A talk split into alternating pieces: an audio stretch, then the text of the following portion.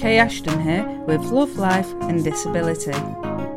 Last week, I left you with the news that I'd be having IVF on my own with a sperm donor whilst living with a disability, all at the age of 30 years old. What I didn't tell you is I will be having IVF with PGD. Now, PGD isn't a person, PGD is pre-genetic diagnosis. Oh, and it's also not a degree. I've had that one before as well. Although I do think you need a degree to fully understand it, and especially all the um, acronyms, I think is the word to probably use, and all the abbreviations. It's very complex to understand the whole thing, but ultimately, PGD means because I've got a genetic disability that they can pretty much guarantee it's like a 98 99% certainty that my child will not be born with neurofibromatosis.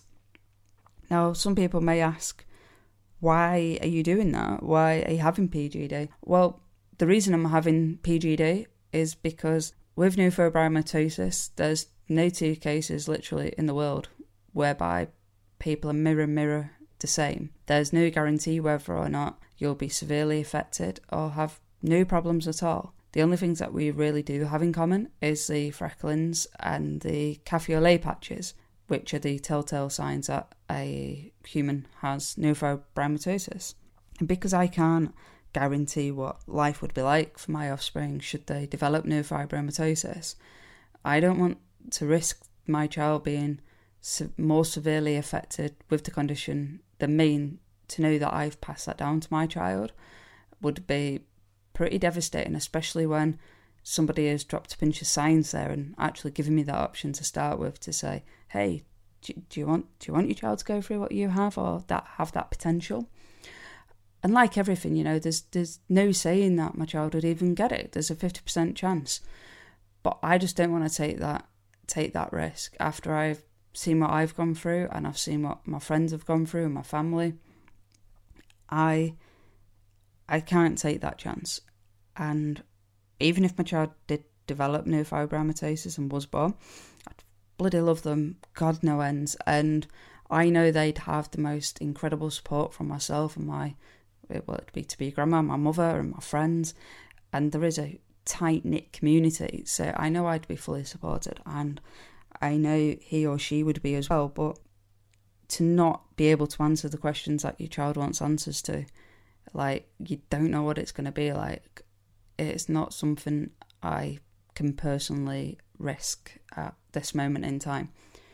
Maybe if I was doing it differently, maybe if I was in a relationship and you know it's a, list full of maybes, but whether or not it was the traditional way and you're having a relationship with a person, you've chosen to take that step and having children, maybe that's a completely different conversation and my head would be in a completely different place.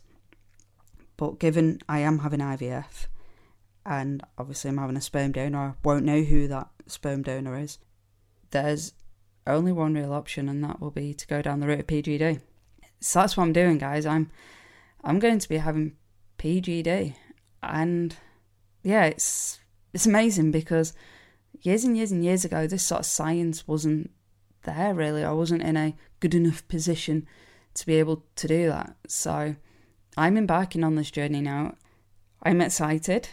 Um, I'm nervous. I'm anxious. I've got probably every emotion going.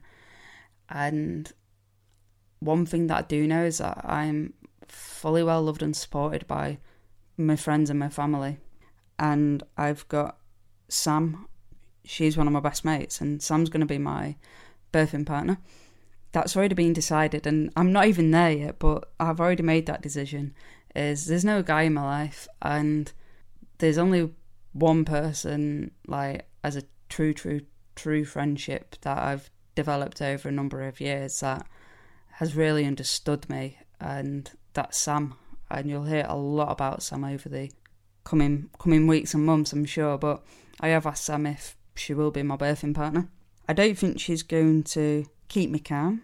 Um, obviously, if I'm to get to that point, um, Sam will probably just want to make me laugh, and they'll probably need to tell her to be quiet at some point and to try and make me concentrate. So whether or not Sam's the best option for me right now, I don't know. But um, she is really getting me through it, um, even at the moment, and I love her to pieces. I've got an incredible goddaughter as well for Sam. Um, love Iris to pieces. She she's so cute, and yeah, she's proper mate. She just makes me broody. So thanks, Sam. You're probably why I'm here even more so. Um, although, yeah, Iris wasn't born five years ago, but hey, um, she's cool. She's cool kid, and love her. Um, yeah, you'll be hearing more about me. You'll be hearing more about Sam, and I'm sure the antiques um, that we get up to and have got up to. Obviously, everything's a little bit restricted at the moment with lockdown and everything.